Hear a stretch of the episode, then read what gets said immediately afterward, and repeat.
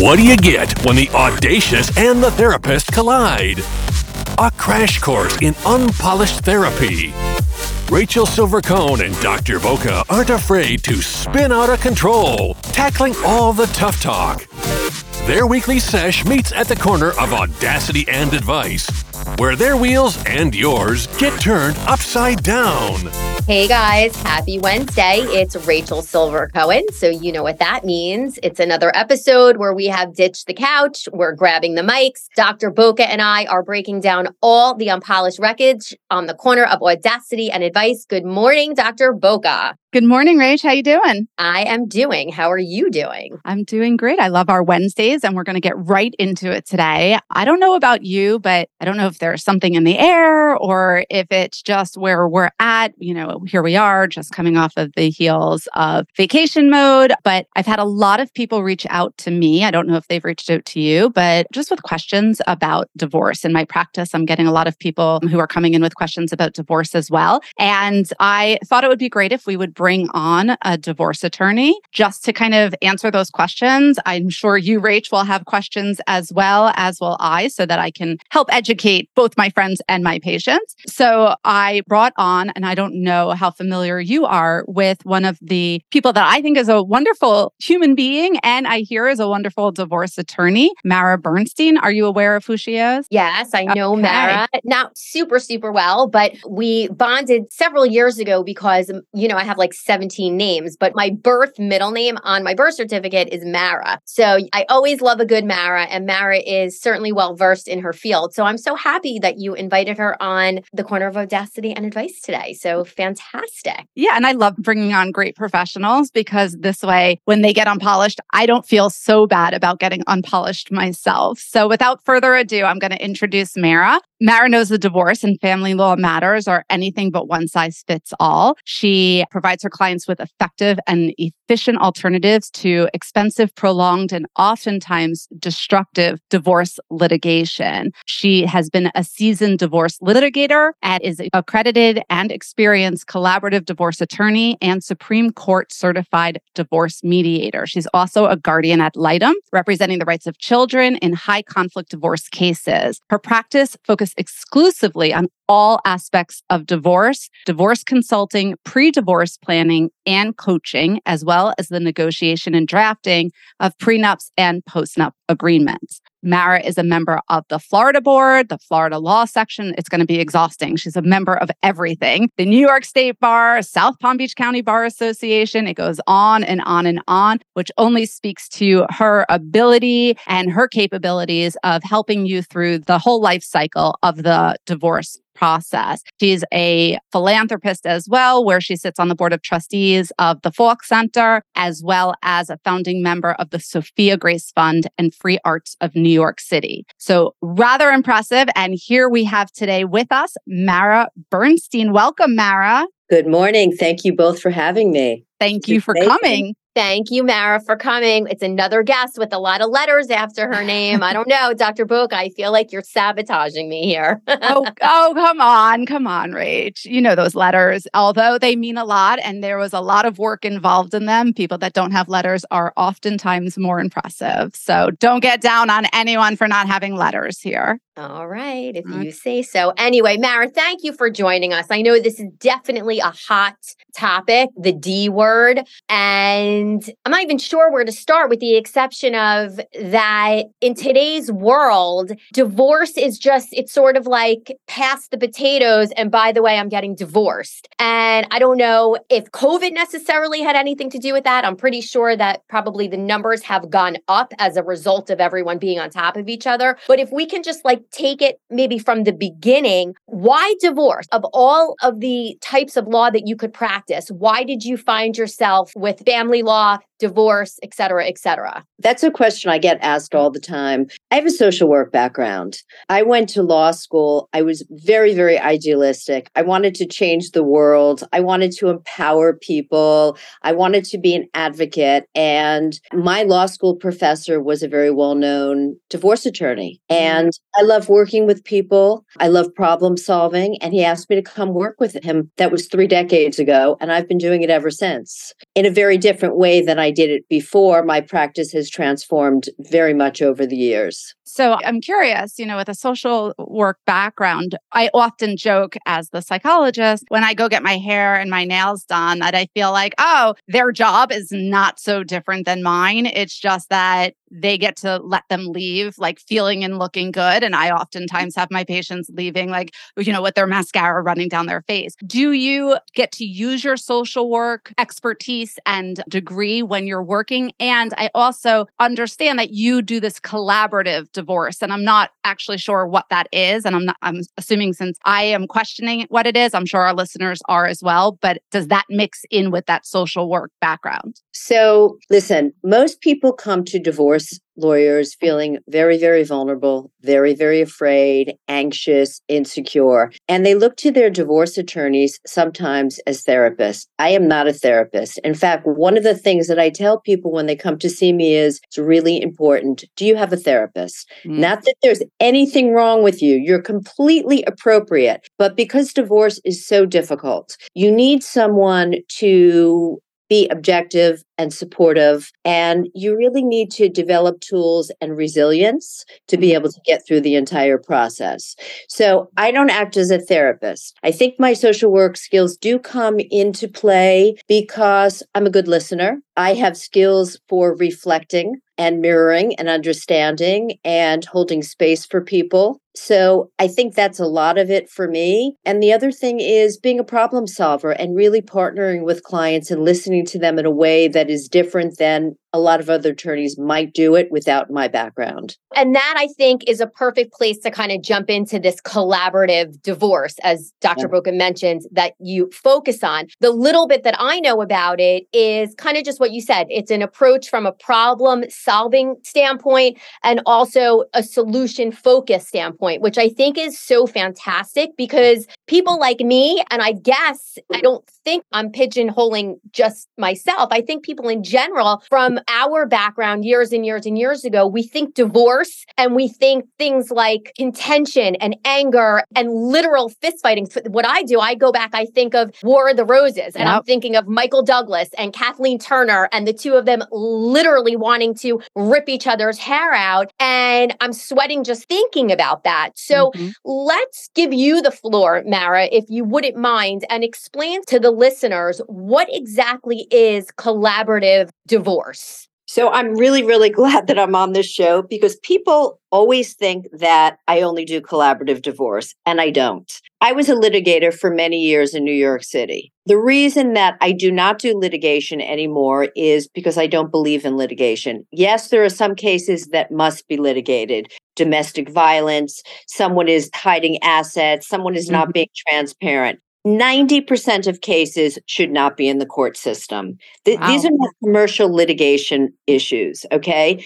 Maybe 3% of cases go to trial. Most cases settle before mm-hmm. they go to court.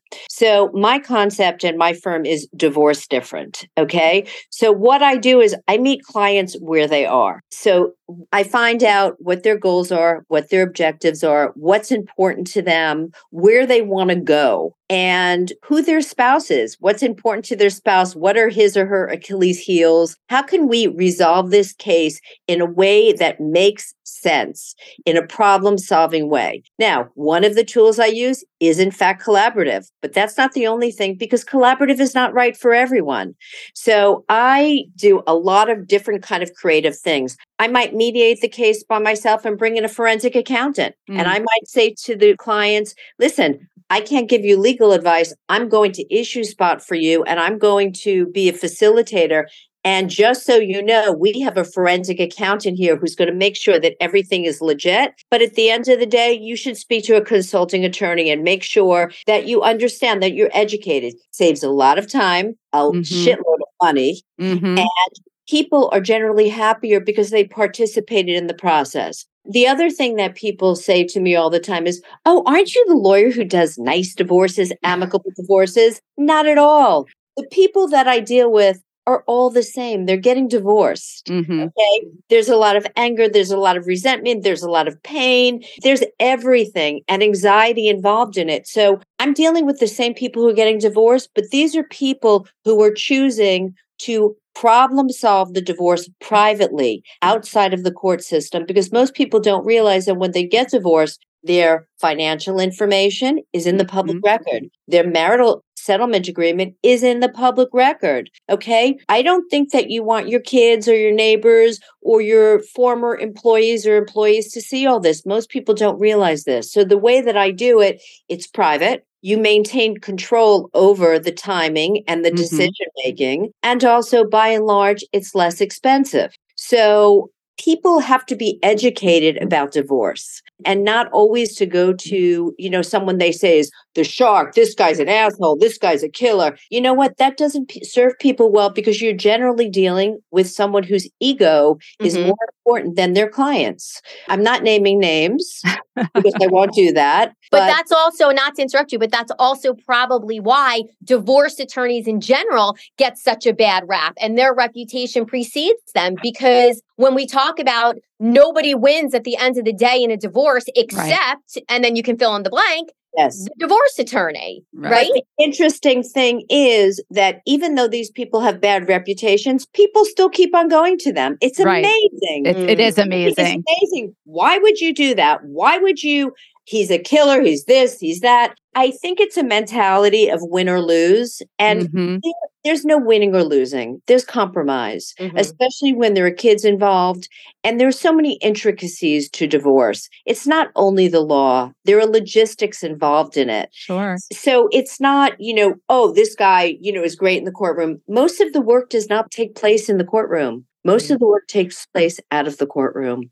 So it's a lot about education. And I think that Boca is maybe not the most evolved place. If I was in New York City, I would have a fabulously successful practice because there are more people who are aware of it and there's mm-hmm. a large community. But I think by educating people, and that's why I was excited to come on this podcast because my goal really is to empower my clients and to get them to a better place. And because I've been in bad places in my life and I've had some hard stuff, I know how to do that and I know how to counsel people how to do that. So I love that. And I love that you're here acknowledging the education and acknowledging that all divorce isn't one size fits all. Everybody has different nuances. So I just have a question to the point of trying to, you know, make it problem solving and solution focused. What if one partner wants to do it that way, but the other partner is not loving the idea that, oh, you know, let's say the, the husband found you and then goes back to the wife and says, hey, she's going to mediate this for us.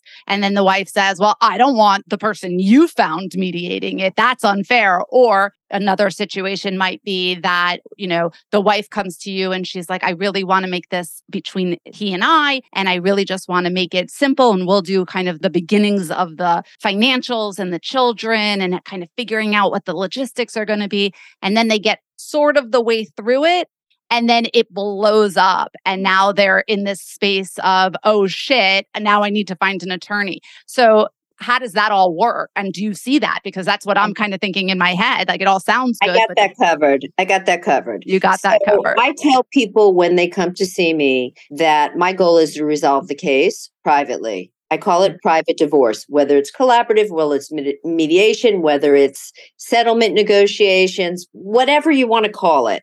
If in fact we can't resolve it, I have litigation counsel. I call him my asshole.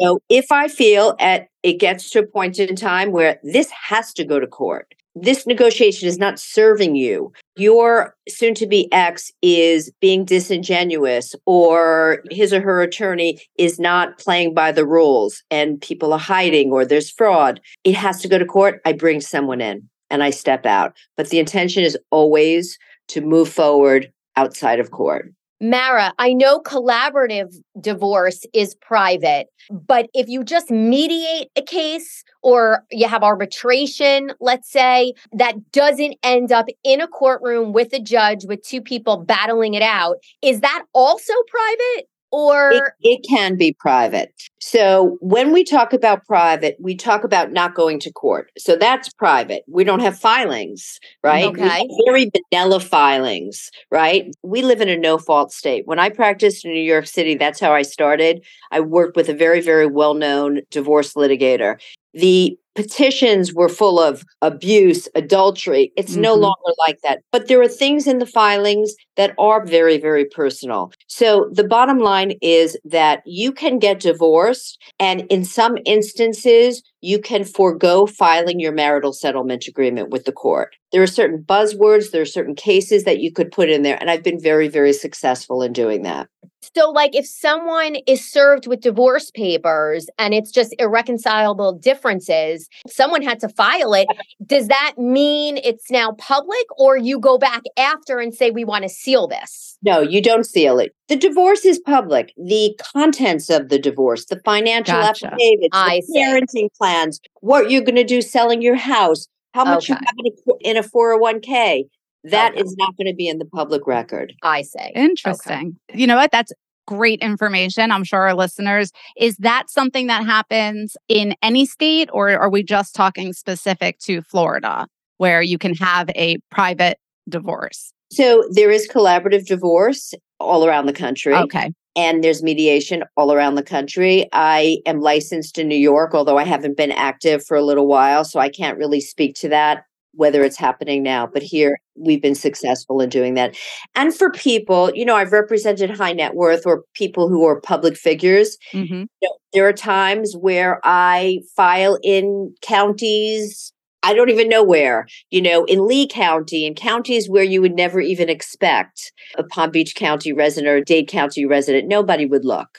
Gotcha as you're talking, my head is spinning a little bit. And that is what happens here on the corner of audacity and advice. Our wheels and your wheels get spun upside down. My wheels are really getting spun upside down because it's like, A, I don't know if I'm having PTSD a little bit, but B, I don't know if I have questions or if I just like have a rant coming because like no fault, your fault, my fault. Like, I don't understand why in some states you do one thing wrong and it's a big no no and it's your fault. In other states, they're like, ah, it's not a big deal. You know, we're just going to turn the other way. I don't understand why, Mara, divorce for some takes 11 minutes and a weekend.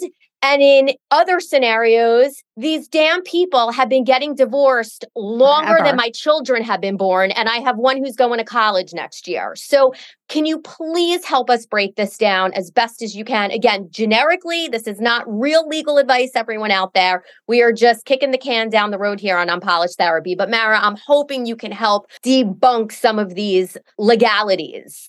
I think there are less legalities and more who people choose to work with in their divorces. Listen, litigation is very, very time intensive. Mm-hmm. There are tons of adjournments, tons of delays, delaying tactics, mm-hmm. depositions, interrogatories, you name it. And that's not to say that in mm. other ways of resolving marital difficulties that we don't do those things because it's still divorce. I mm-hmm. still hire forensic accountants where there are kid issues. I still work with child psychologists. It's just very different. So number 1 is the way you do it. And number 2 is it's human nature. Some people just need to go through that process. They need to have a judge hear their story when in fact the judge is so overloaded. Listen, mm. it's not even relevant. The judge doesn't care. Doesn't mm. care. It's an everyday occasion for the judge. So I think it depends on the people. And the bottom line is when someone walks into my office and tells me about a case, I can basically assess within a very, very short span how the case should should be resolved. Does it usually resolve that way? Yes. Okay. When people stay out of court, when people go to court, what happens is that they lose control. It's yeah. like going to Las Vegas. A judge might not like, you know, might like not like the wife. He might think that the wife is, I don't know, he just might not like her. He might not like the husband. The attorney might say the wrong thing. The judge gets a snapshot. So people really need to understand that. I don't think that litigation will ever go away. And I think that it serves a very, very important purpose in a lot of cases, but most cases, no. So I have a question to that point. So somebody who doesn't go for collaboratively and winds up being inside the courtroom and goes to litigation, is that what differentiates like situations of how long you're getting alimony for, how much money someone's getting. Because uh, I'm putting it into context. Lots of people come to me and be like, I got so screwed. I don't understand how my friends get divorced and are, you know, entitled to either lifetime alimony, years of alimony, or they get so much more money and I got only this much of nothing. And now I'm like shit out of luck for the rest of my life. Like, what happened that this one got screwed and this one had this great turnout financially? Is it they used bad attorneys? Is it that they didn't do collaborative? Is it that they went to litigation and, like you said, the judge just doesn't give a shit and didn't like the wife? What happened? There are so, there are so many reasons for that. Again, I don't only do collaborative, it's one right. part of what I do. And in everything that I do, just because I don't go to court, we still rely on the law. We're mm-hmm. still lawyers. We're still being lawyers. It's not like we're sitting around the table holding hands. We're not. People are pissed. Lawyers are fighting. We're looking at the law. The reason why there are differentials is number one, every case is so incredibly fact sensitive. There's no formula for alimony in the state of Florida. There are many, many, many factors that go into it. So that's number one. Number two, judges rule differently in different counties. It's all mm-hmm. different. Number three, it's also the war of attrition. Okay. Some mm-hmm. people can withstand going through divorce longer than others. There are some people who say, I can't do this anymore. I'm just going to take it. I just need to move on with my life. Mm-hmm. You know, mm-hmm. people like that. Sure. Mm-hmm. I know that Rachel really wants to get in here. I just want a quick question because this question was posed to me quite recently and again, we're talking Florida right now, but I know that there was a bill literally on the docket for DeSantis to sign that was getting rid of lifetime alimony. And I had a couple of my patients and friends reach out to me and they're like, oh my God, what am I going to do? Am I going to be grandfathered in? Is this and everybody was confident he was signing it. He was signing it. It's my understanding he did not sign it. But do we think that that's going to be signed into law? Do we think that that's now going to completely be off the table? Uh, I know it's speculation. I think it's going to be back on the table. Yeah. yeah. But let me jump in and just ask like, why is that something that even is popping up now? Like, what happens between when it was how it was and now it's on the docket to make some changes? I get the world changes, you got to move with the cheese, but what is that process and who are the people, Mara, who are requesting this? There are lobbyists in Tallahassee who want permanent alimony to be abolished. They're alimony payers. They're I don't know. There are many, many groups who are who want it, who are wanting this to happen, and everyone needs to know that permanent alimony is not permanent. That's something people know, need to know. Kind of like never say never. never. It's it's not permanent. It's not till the payer dies. Okay. It's till the payer retires. If there's a modification, things happen, and for the most part, my client base is more sophisticated women. Women. Mm-hmm I have a lot of women clients and evolved men, women and evolved men. Okay. And a lot of my practice is I'm adding, I'm actually adding an adjunct to my practice, which is going to be divorce consulting for people who are thinking about divorce in the midst of the divorce and after divorce. And I have professionals that I work with because divorce is not a one dimensional event. It's not an, mm-hmm. it's not, it's not an event. It's, it's part a of process it's a process and mm. it's part of your being for the time before you get divorced, while you're getting divorced, and after. It affects every aspect of your life, emotionally, financially. And there's so many logistics involved in that. So when my clients are relying on permanent alimony, you know what I say to them? Mm-mm-mm. You need to start thinking about what you want to do for your life if they're not working right now, because it's a really, really terrible thing to be reliant on someone else for your financial future. So, if I can just jump in, I would like to say, and I know our loyal listeners that have been with us from the jump on Unpolished Therapy know that I've spoken about this topic several times in different episodes we've had. But if there is one thing that I have said once, I will say it a million times as a divorced woman myself that women whether you're contemplating divorce or not. And I'm actually going to say to the or nots out there, yeah. figure out a passion, figure out something to do other than being somebody's wife and somebody's mom. Okay. Yeah. Because the best thing that you can do for yourself is to remember you are your own self. And when the shit hits the fan, and I'm not hoping that it does. I certainly hope everyone lives long, strong, happy, lottie lottie family marital lives. But when the time potentially comes and you don't know who the hell you are, because even if you are happily married, as you get older, your kids get mm-hmm. older, they don't need you as much. Your life as you know it starts to shift and change. Your body certainly starts to shift and change. Your memory starts to go. You're sagging, you're this, you're that. You know, the rant can go on and on. You have to have something for yourself. And as a divorced woman now of several years, I say it every single day. I don't want to do the woulda, shoulda, coulda, but I wish I never had given up my career then when I mm-hmm. had babies because I would be in a different situation than I am now. And you can't go backwards. I'm I'm happily divorced, but financially,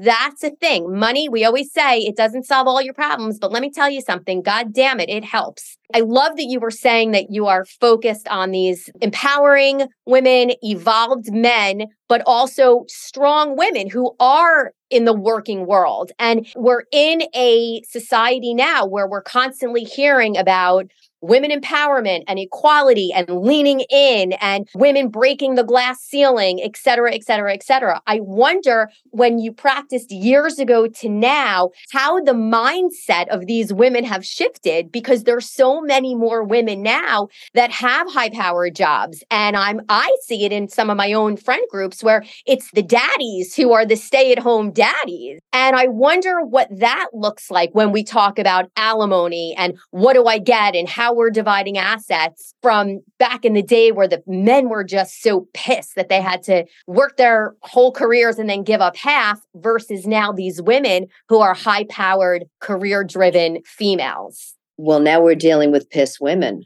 yeah. we have to pay men alimony, and there's nothing worse than that. Mm. I mean, for a woman, listen, I have two daughters, and I tell my daughters, very, very often, no matter what you do, no matter who you marry, how rich he is or she is, no matter what, always have something of your own. And I could really say that speaking from my own experience, because I've had a lot of hard stuff in my own life. I had a very sick husband for a very, very long time who passed away, and we lost all our money, all our money. And I had to go back and take the bar exam here 10 years ago.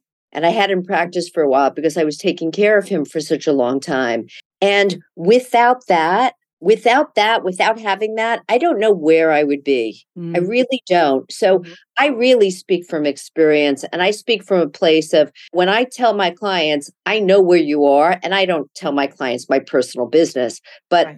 I know where they've been. It's a it's a terrible feeling to be very vulnerable and be beholden to someone and not know what you're going to do in your life and be so unempowered, disempowered. There's nothing worse than that to be vulnerable like that. So, my job is when people come to see me, I say to my clients, I want you to really take some time. You could even close your eyes right now and think about it. What do you want your life to look like? I want you to keep on visualizing during this whole process. What do you want your life to look like? Where do you want to live? Who do you want to be friends with? Where do you want to work? What matters to you? Because it's very, very important to have purpose and meaning in their lives. Mm-hmm. And when they do, they're more successful in their mm-hmm. divorce. I think, Mara, what you just said is spot on. It's, and Rachel, to your point also, it's when we know ourselves and we have the confidence and the self worth to be able to know that we are being true to ourselves, we are capable and able and can stand on our own two feet then everything else, it's never easy, but at least you know that no matter what, you're going to get through it a lot of times I've had a lot of patients come to me, and I've also had a lot of friends say to me, I can't leave. I used to be a speech pathologist. I used to be a teacher. I used to be a lawyer. I used to be whatever. And I let that lapse because I came and supported my significant other's profession. And now I can't go anywhere because I can't financially support whether it's my children or myself. So having that and knowing that you can fall back to uh, that, even if you took the 10 years off, keep the continuing ed going, keep your license active, keep whatever it is, keep one foot in, even if you hate it, even if you can't do it, doesn't have to be a permanent thing, but it gives you the strength to be able to make a decision and not feel trapped in something. I completely agree with you. And I just want to say that even if you don't have a profession, a career, a job, you're not an earner. There are always next chapters Mm-hmm. in your life. Yeah. There's always a next chapter.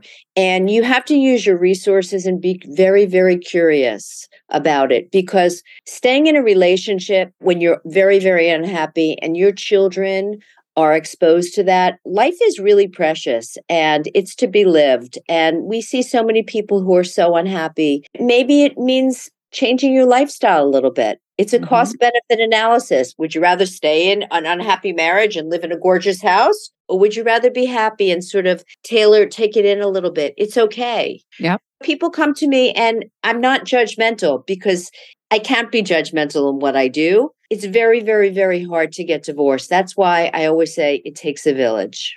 And then it takes a village once you are divorced because Yes. you need someone to help pick up the slack. And by someone, I mean the village, which leads me to another question I have for you, Mara, which sounds a little bit like this. Again, on unpolished therapy, we hate cliches, but when it comes to divorce, there are a lot of cliches, right? We talk about single moms, single dads. Oh, I'm a single mom, I'm a single dad. But are they really single parents if they are still co-parenting? Now again I, I'm, we're not getting out like the urban dictionary or the unpolished dictionary but from a legal standpoint sometimes you know i say like oh i'm a single mom and then sometimes i retract that because i don't want to be disrespectful to the fact that my children have another parent. It's just that we're not parenting together even though we're quote unquote co-parenting. So what are your thoughts on that So you're a single mom who's co parenting with your former spouse, right? Ooh, I love Okay, that. was, that was a very elegant way to say it. Okay, fine. Hold on. Let me write that down and put it on my Yeah, cheat sheet here. But to that point, okay, so then I've stumbled upon this and other people, so I'm assuming our listeners have. What's the difference then between being separated? Is there such a thing as a legal separation? Is there like all of that? Like what happens in that gray area that nobody talks about? That's a great question. I'm glad you asked that because that was something I wanted to jump on the heels on as well. Because I too have heard, like, well, if you're legally separated, that's basically a divorce. And then I've heard, well, in some states, legal separation or even separation, it, that's a make believe word. So, yes, thank you for asking that. And Mara, I'm going to ask you to explain that to our listeners. We don't have legal separation in the state of Florida. There you go. Okay, So- but other states do. And Yes, what does that mean? New York does. So in Florida, we don't have legal separation. And what we do is for people who are not really sure, they're kind of on the fence, an issue has happened, they should have maybe done a prenuptial agreement, they're thinking about getting divorced. There's been some infidelity, issues with money. Very often we do postnuptial agreements for those people. So we kind of contemplate there may be a divorce. And if there is, that postnuptial agreement will be translated into a marital settlement agreement. So we have there are finite boundaries in terms of finances, finances and expectations.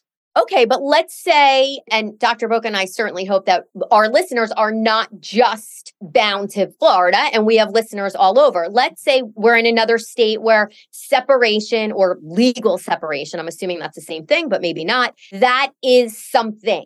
How does that differ from being divorced and the ink is dry and now the person can get remarried or they can date or I, you know, what is that piece? So without giving your listeners legal advice, Right, of course, of course. Essentially, what happens in New York, I practiced in New York, legal separation, you have to be separated for a year and mm-hmm. then you could get divorced. So you resolve all the issues, and the separation agreement is then translated into a marital settlement agreement for a divorce. So it's basically we've dotted our I's, we've crossed our T's, we've figured it all out collaboratively or through mediation or whatever. But now the judge is saying, all right, not so fast. We're going to sit with this for a year. And if we're all on the same page in a year, come back and I'll sign off and be on your way. Correct. Mm-hmm. Gotcha. Correct. Okay. So, okay, so that takes me to probably a Florida question, but another one that I've seen a lot of my friends struggle through is this concept of abandonment what is that? Is that a thing that you can't leave your own home? Otherwise, you're abandoning it? Like, I've never, I didn't understand it, but I have so many friends. Is it more that they just can't afford to leave the home and they don't have another place to go? Is there a terminology that if you find an apartment, therefore you've abandoned your what is this? Help me. Abandonment was a term of it was a legal term where when you were in a state where there was fault.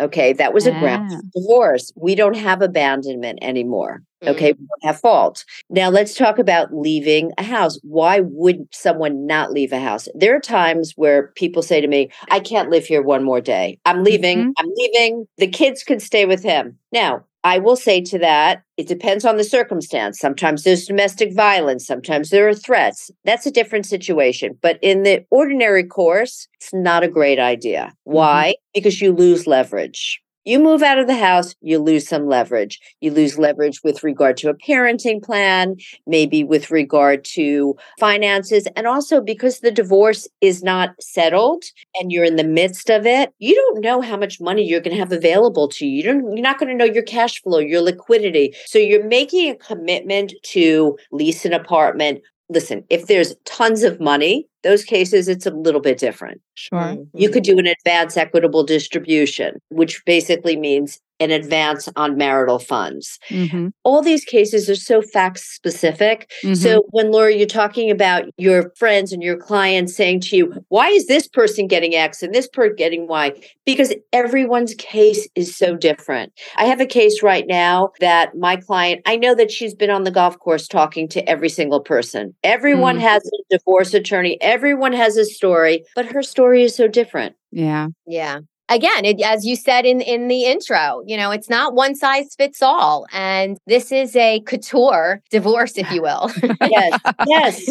Yes. It actually is. It's very customized and individualized. You know there are some offices that do an intake and they serve this and and they mm-hmm. press the button in 15 days that's not how i roll yeah mm. let me ask you this maybe i'm watching too many movies which is probably the case or totally. reading too many books which is probably not the case but i'd like to pretend i'm a voracious voracious reader. You hear from time to time back to these cliches she just won't sign the papers or he he's just not signing and then it goes on and on and on and on at what point do you say you know what buddy or lady or whatever like enough is enough is enough is enough. What is going on here? And does it actually have to be signed and filed in order to move on and get on with your life? Yes, it has to be signed and filed for the court to grant a divorce. I have that exact case right now. Um, my client is very, very, very fearful. We've gone to two mediations. Her husband has been extremely patient. And right now, she has to go to trial mm. because mm. judge has to you know it's kind of shit or get off the pot. A judge has to make a decision.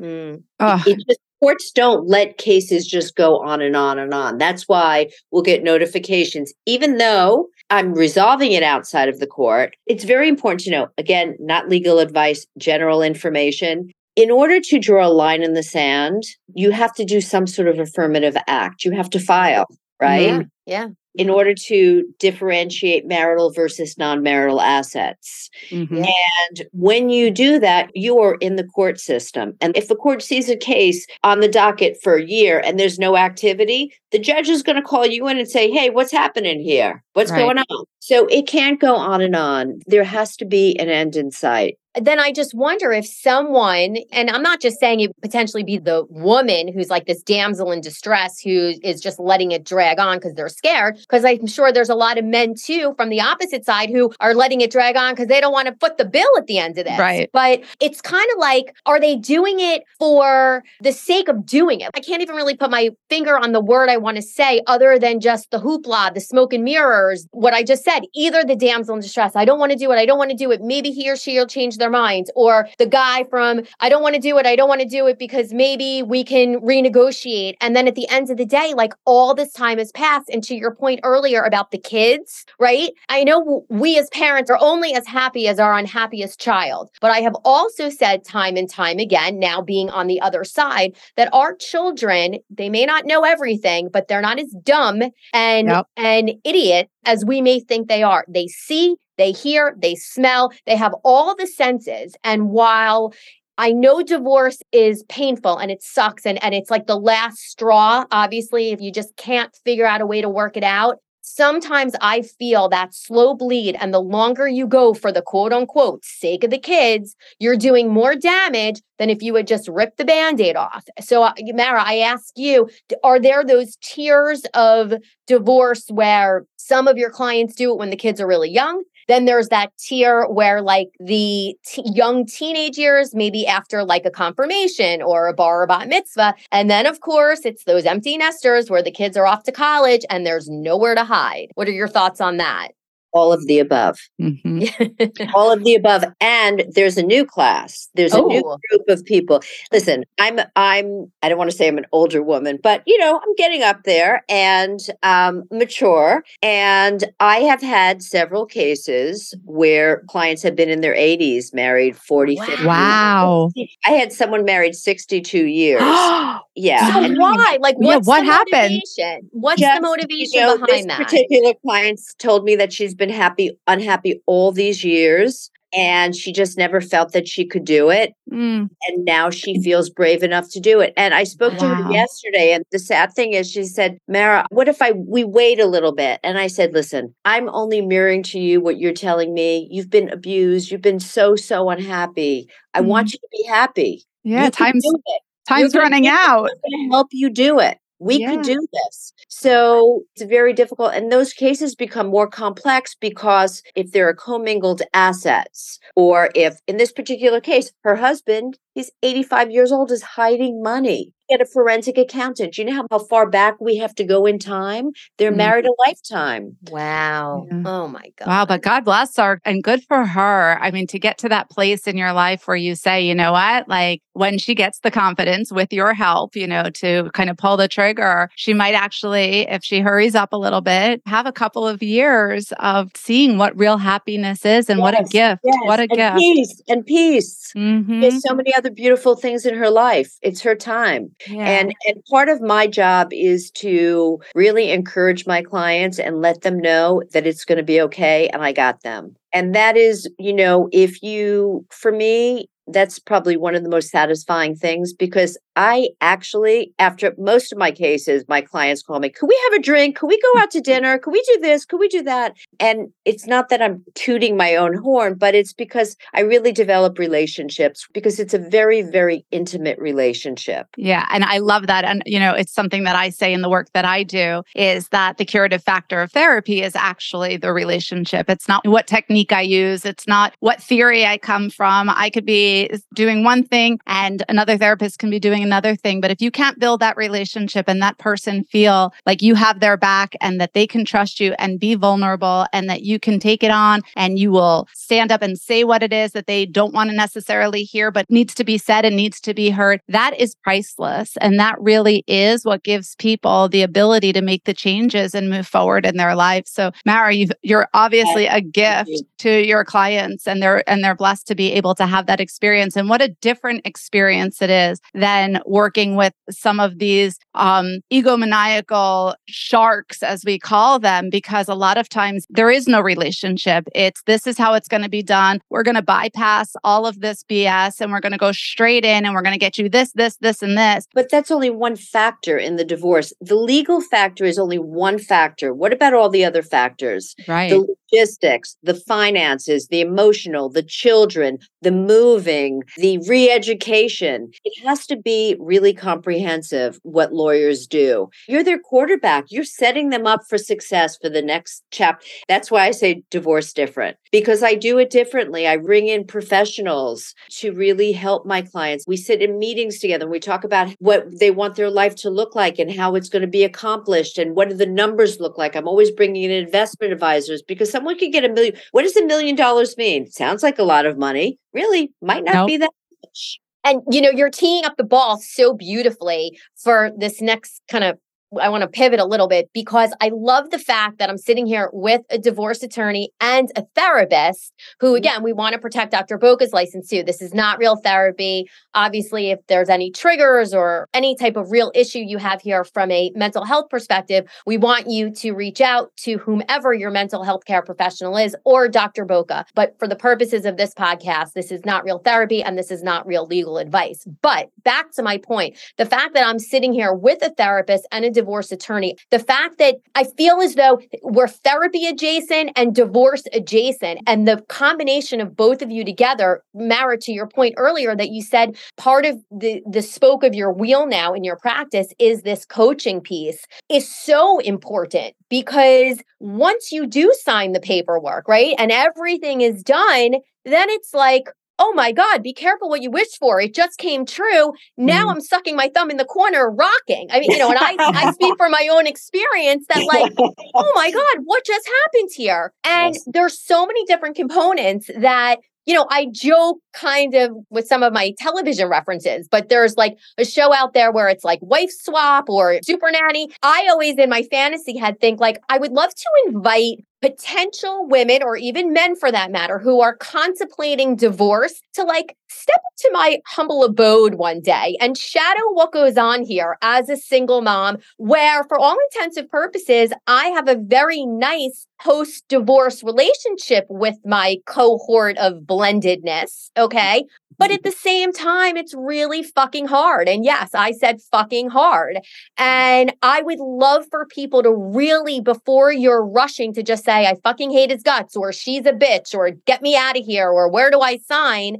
I want them to really see what it means on the other side. So I love the idea that you really do coach these clients through it. You bring in whether it's a financial advisor or a therapist or the accountant or the real estate agent or whomever, and you have a team of people that are working together as your village, like you said, to show these people men and women what happens. Um, and if you want to see what really happens in the unpolished world you can put me on your list of like people to call.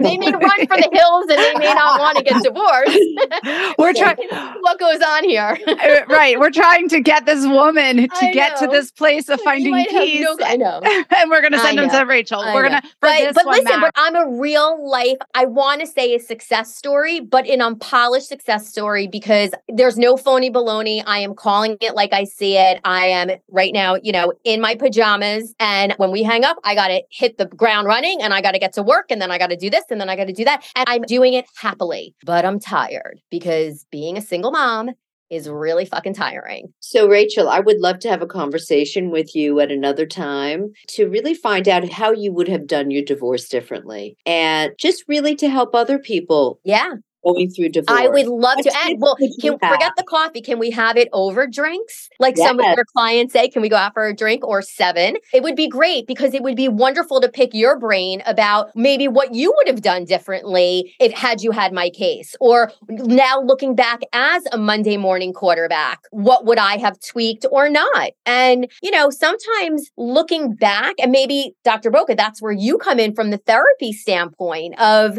it's not, I wish I had had done this or I wish I hadn't done that. But it's how do we move forward now, right? How do we take what we have faced with us and shift the perspective and find some, you know, Mara, we say here on the corner of Audacity and Advice, we like to find some meaning out of the mess or the madness. And I don't have regrets and I don't live with regrets, but it would be wonderful to sit with brilliant women and talk about the different choices and scenarios. And if I could help someone down the road, it would be my my ultimate unapologetic pleasure. I mean, I'm just listening. Gosh, I want to be like a fly on this wall or having the actual drink with you because I do think that we don't do the postmortem a lot of times. We don't have that opportunity to do the postmortem. And Rachel, you used a great word. You used choice. And I mm-hmm. think that's the key when you're going through a divorce. Everything's a choice, right? You give up this for that. You choose happiness over misery. You choose to have the kids see a happy parent versus being stuck in something that's unhappy. You choose to stay for whatever reason you're choosing to stay. That's a greater there's there's a weight there that's making the scale tip in favor of that versus leaving. I mean, it's always a choice and I think so often we forget that that choice still exists, either because it's been buried for so long, as we talked about, not knowing our self worth or not knowing our abilities to be able to move forward, or what feels like we've had that choice robbed from us because we had kids or we gave up our job to support our husband. But everything is a choice. And until we're dead, we do have, at least in today, we have a choice. We just have to find that choice. But Lori, that's where you come in. That's why your work is so, so important because when people are in fear mode, yes. when they're anxious, when they feel insecure and out of control, it's hard to really think about choices. Yeah. So working, that's why I always say that clients should really work with therapists to really unpack some of this stuff so that they're clear headed because ultimately it's not the lawyer's decision, it's the client's decision. And in order for me to really be effective with my clients, I have to work in partnership with them because I need to know where they want to go. Mm-hmm. Not my life. Right. So, uh, speaking of your life, and I don't want to get too personal, but as we're rounding out our time, and I know your time is really valuable, and, and we really do appreciate you spending your morning with us, Mara, in the work you do day in and day out, where you're basically trying to uncouple, if you will, if I take a phrase from Gwyneth Paltrow, uncouple a couple and you see the mess right? At the end of the day, do you still believe in matrimony? And do you think marriage works? and are you a proponent? I mean, I'm sure you're a lover of love, but you're probably jaded a touch from what you do for a living. So leave us with some final thoughts on marriage and love and, and if and some words of wisdom from the wise attorney we have here this morning. So yeah, I'm a believer. I mean, I had a very, very good marriage. And, you know, it's different for me because I wasn't divorced divorced. My husband passed away. So I look at marriage very differently than mm-hmm. someone who's divorced might look at it. But I think that most people say to me, why do you think people get divorced? Is it love? Is it sex? Is it money? And I think it is because of unrealized expectations. When you meet someone,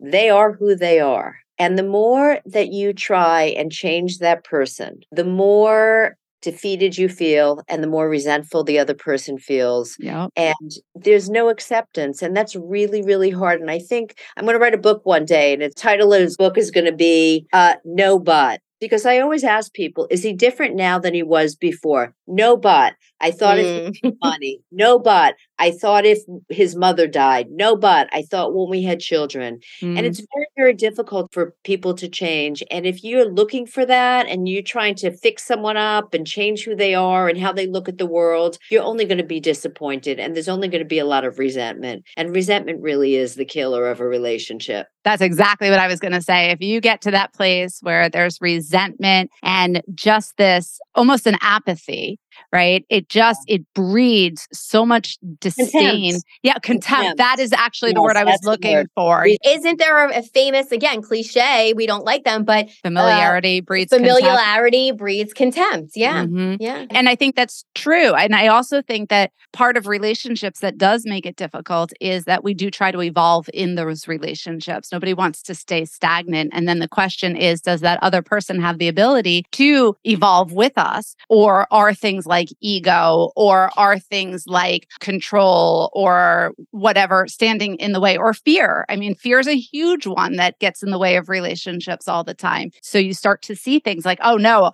I have to change that in that person. And I always say to them, change it in you change what yes, you know change yes. your understanding or change your tolerance or change your need to try to change somebody that's where you can actually be productive this always happens. It's like we're at the end of our conversation and now we're really getting into the yes. nitty gritty, right? But Dr. Boca, as you were saying that, what's regurgitating for me is the need to have to say then that, like, that's why I'm in awe of some, again, I can count on less than one hand, those few couples that have really withstood the test of time, that have ebbed and flowed together. That, and again, I know we don't know what goes on behind closed doors, but I have this admiration for the couples that have the longevity, that have learned how to grow and evolve together, having respect, or even if there's been some dips, that they've worked through it. And Mara, I wonder, you know, because again, in your practice, you're seeing all the quote unquote failures. And Dr. Boca, I don't want you to nitpick my word of failure because I know sometimes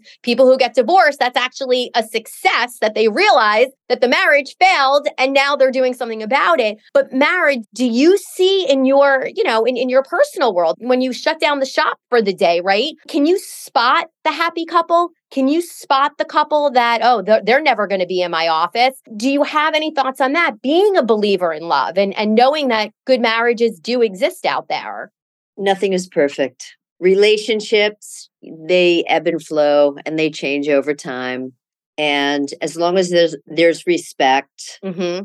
Mm-hmm. mutual respect, then I don't know how I feel about the institution of marriage. I don't Okay, know fair. Are really meant to be monogamous for decades and decades. Yeah, I don't yeah. know. I don't know. Yeah. Yeah, I know. I don't know either. If we did, you know, we'd be a lot bigger than this little podcast of ours on the corner of audacity and advice. well, and I think to that point, is a friend of mine always says to me, Do you realize how often you have told me this? And one of the phrases that I use is, It works until it doesn't. And what that sets people up for is that every day is a conscious choice. Going back to that word, every day is a conscious choice to say, This is what I want to put my time into, my energy into, my dedication and respect into, my communication towards. And at some point, if you're consciously thinking of that, right, Mara, you were saying we lose perspective and we lose that ability to kind of have clarity. When we put that as our intention and we focus on that, then we can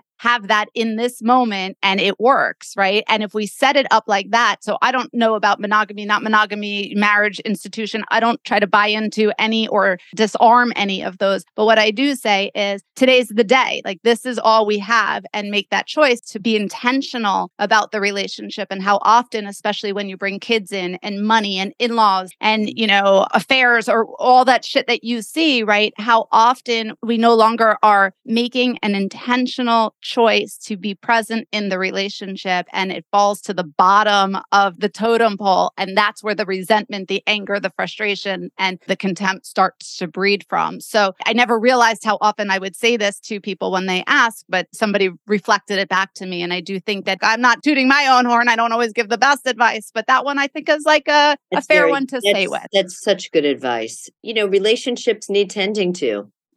And again, my advice sucks. So those you may want to turn the podcast off now, but I would say, you know, that as they say, the grass isn't greener on the other side. It's only greener where you water it. So Right. that's my advice for this podcast.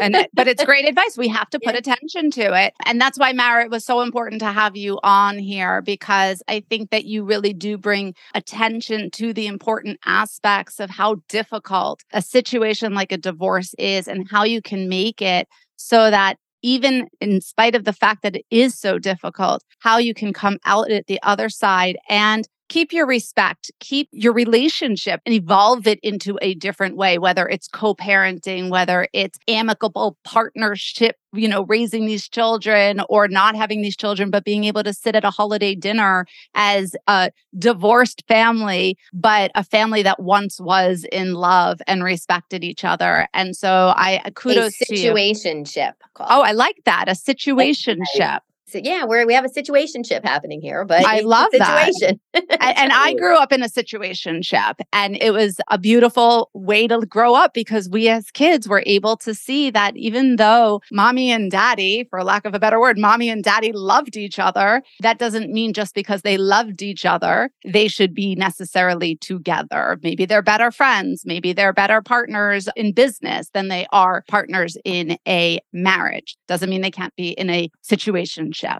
Yeah. And also, you know, it's not only the emotional part. Why blow up everything that you've built for? Mm. All the money that you've made during the marriage, all the things that you've worked so hard for, and destroy everything. That's the other thing that people really, really have to think about because that's what contentious divorce litigation does.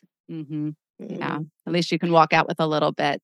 Ugh, I'm exhausted. I mean, I need the drink now. I mean, divorce is is exhausting. It's a mental drain. I have to tell you. I Mara, love being thank here with you you. guys. It's been really great. Thank you so for being having with us. me. We will most definitely link Mara's information to the episode notes. But for those of you who have questions or concerns, or you just sort of want to dabble in divorce, you know, you can find Mara at www.marabernsteindivorce.com. She's got a whole slew of other handles and whatnot. But again, we'll link that up at the bottom. I hope no one out there wants to get divorced, but if you do want to get divorced, Mara Bernstein's your gal. And we are so appreciative of your time and attention today. I always say to our guests, once a guest of the show, forever a guest, and certainly a friend of the show. I hope you'll come back. I'm going to take you up on your offer to hang out and we'll talk divorce over some cocktails. Final thoughts, Dr. Boca, anything you want to add in as we wrap up this morning? Listen, I love Mara and I love her style. And, you know, as a relationship driven therapist, I love that there's a relationship driven divorce attorney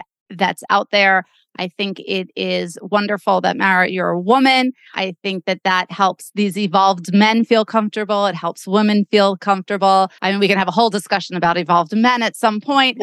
and can we find one for Rachel potentially in the future, but that's a whole nother. That's a whole nother. There we podcast. go. We're not going to litigate that. We're going to collaborate that. there you go. And so I just love that, and I love celebrating good people and sharing in dialogue with them. So thank you, Mara, and to our listeners. We hope that we were able to debunk some of the myths and some of the words, just some of the unknowns that are out there, and kind of break up what you all think are such terrible things about divorce and try to put it in a, a very palatable way and understand it doesn't have to be uh, War of the Roses. So thank you, Mara, for that. Thank you. It's been great. Thanks, everyone. For those of you out there, if you have questions, comments, or concerns for Dr. Boca or myself, you can always find us at unpolishedtherapy at gmail.com. You can follow us on Facebook and Instagram at unpolished therapy. We're actually in litigation with Twitter. so we're untherapy on Twitter. But again, we have to get our attorneys involved there. It's a, it's a big mess. we're not doing collaborative work with Twitter, but we want to hear from you. Please don't forget to rate, review, subscribe subscribe to Unpolished Therapy if you haven't already. And we will see you next week on the corner of audacity and advice, where our wheels and yours get spun upside down. Thanks, everyone. Great sesh, girls. Hey, everyone, like what you heard? Then don't miss out on what comes next. Subscribe now and please give the girls a five star rating. Learn more at www.unpolishedtherapy.com. Find and like them on Instagram, Facebook, and Twitter. We'll see you next week when Rachel Silvercone and Dr. Boca ditch the couch, grab the mic, and break down all the wreckage.